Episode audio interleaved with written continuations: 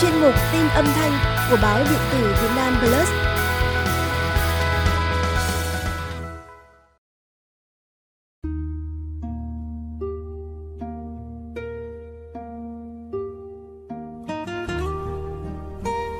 Ở Việt Nam, tục uống trà có từ lâu đời. Có nhiều bằng chứng cho thấy cây trà có nguồn gốc từ Việt Nam và nhờ đó người Việt biết đến trà sớm hơn nhiều so với nhiều nước khác.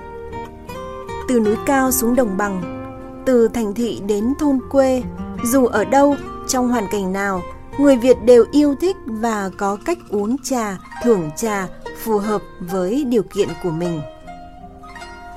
Uống trà từ lâu đã là một phong tục, một nét văn hóa được phổ biến rộng rãi trong đời sống người Việt. Đặc biệt, trong dịp Tết Nguyên đán cổ truyền của dân tộc, chén trà càng được chú trọng, nâng niu. Theo sử sách ghi chép, trà khởi nguồn ở các chùa, nơi gắn kết trà với đạo Phật. Cũng bởi lý do đó, hình thức thưởng trà thường được gọi là thiền trà.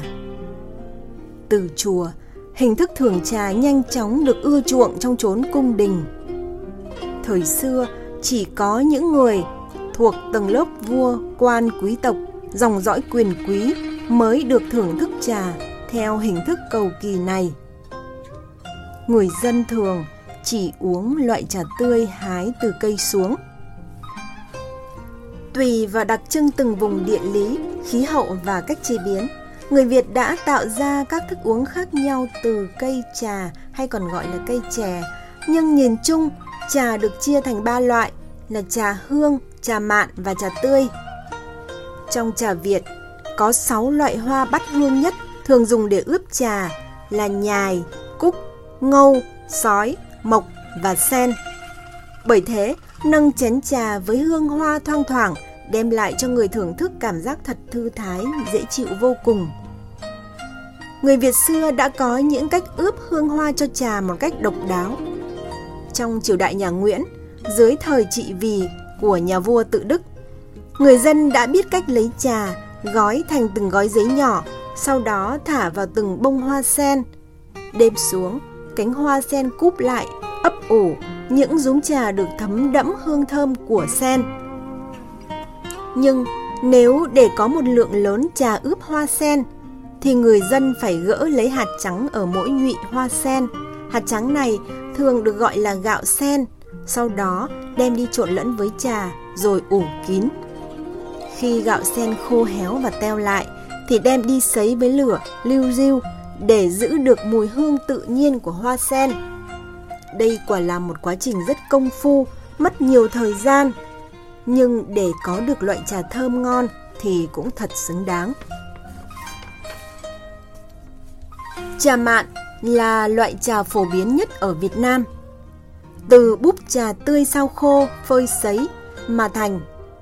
Đặc điểm của loại trà này là khi pha nước có màu xanh. Cùng với đó thì lá chè đã già cũng được hái, rửa sạch và phơi khô. Khi uống được vò nhỏ, nước của loại chè này khi pha ra lại có màu đỏ, giống với màu của chè nụ. Chè mộc, chè móc câu, chè sao suốt là tên của các loại chè có tiếng ở các vùng chuyên sản xuất chè như Phú Thọ, Thái Nguyên. Khi chè được sao bằng tay trong chảo lớn với mức lửa trung bình, không quá to cũng không quá nhỏ và được đảo liên tục thì cho ra loại chè sao suốt. Còn loại chè sau khi búp chè được sao xong, mang hình dáng giống như những chiếc móc câu thì chè này được gọi là chè móc câu. Hay với loại chè được sao nhưng không tẩm ướp bất cứ mùi hương hoa nào thì được gọi là chè mộc. Dùng trà mạn, người ta chú trọng đến sự tinh tế trong cách thưởng thức hương vị trà nguyên bản nên cũng có loại trà mà các nghệ nhân tâm đắc nhất Riêng trà tươi hay còn gọi là chè tươi được sử dụng phổ biến tại nhiều làng quê, người ta thường hãm lá trà tươi rửa sạch để thiết đãi cả làng vào mỗi tối. Văn hóa uống trà của người Việt gần gũi, giản dị nhưng cũng rất đỗi tinh tế. Người Việt không uống trà nhiều, uống đặc và liên tục mà uống trà với quan niệm rằng trà là một triết học về sự tế nhị và thanh tao. Uống trà chính là cách để con người giao hòa với thiên nhiên và môi trường. Khi pha trà, màu nước trà phải vàng sánh, trong xanh. Hương trà, hương hoa tự nhiên phản ánh một Việt Nam với rừng vàng, biển bạc, tài nguyên phong phú. Vị đắng chát gợi lên nỗi vất vả cần lao của những người làm trà truyền thống bao đời nay. Hậu vị ngọt mát của trà chính là tâm hồn người Việt giàu tình, giàu nghĩa, có thủy, có chung. Nhất thủy, nhì trà, tam bôi, tứ ấm, ngũ quần anh là câu nói miêu tả toàn bộ nghệ thuật và văn hóa trà của người Việt. Trà ngon nhất khi được pha với loại nước thanh khiết tự nhiên và nước ngon nhất là nước đọng trên lá sen hoặc nước được hứng từ mo cau. Có rất nhiều người kỳ công trong việc lấy nước pha trà. Người ta trộn nước mưa với nước giếng. Loại nước này được gọi là nước âm dương, nước của trời và đất. Nước cần phải được đun trên bếp than hoa bằng nồi đất. Vì dùng than hoa, nước sẽ không bị bám mùi của khói như đun bằng dầu, dơm. Tùy từng loại trà mà người ta đun nước ở độ sôi khác nhau.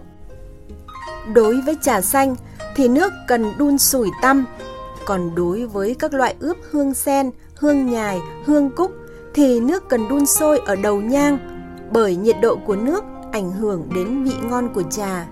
Nếu không đủ độ sôi thì trà sẽ không phai ra, còn nếu nhiệt độ cao quá sẽ khiến cho trà bị nồng, mất vị thơm và người ta thường gọi đó là cháy trà. Cùng với thời gian và những biến động của lịch sử, thú chơi trà, thưởng trà dần bị hạn chế. Tuy nhiên, không vì vậy mà văn hóa uống trà của người Việt bị mai một và mất đi. Những nghệ nhân trà truyền thống tại Hà Nội cũng như nhiều vùng khác trên toàn quốc vẫn âm thầm gìn giữ niềm đam mê và bí quyết chế biến trà cho thế hệ sau này. Chén trà ngon vẫn là mở đầu cho những câu chuyện hàn huyên là cơ hội để gắn kết gia đình, bạn bè. Thưởng trà không đơn thuần là thỏa mãn nhu cầu uống mà nó còn là một trong những nét đẹp văn hóa truyền thống được đặc biệt chú trọng trong ngày Tết cổ truyền. Vào những ngày xuân năm mới, pha một ấm trà nóng, hương vị trà Việt dường như giúp con người giao hòa với trời đất, gần gũi hơn với thiên nhiên, khiến cho mọi lo toan thường nhật tan biến, chỉ còn lại sự bình yên, thanh tịnh với câu chuyện hàn huyên ấm cúng. Trong những ngày Tết sum vầy, một ấm trà thơm ngon dường như làm cho mọi người gần nhau hơn, ấm áp hơn, làm cho những câu chuyện đầu năm thêm ý nghĩa. Xin cảm ơn quý vị đã lắng nghe và kính chúc quý vị một năm mới an khang, hạnh phúc.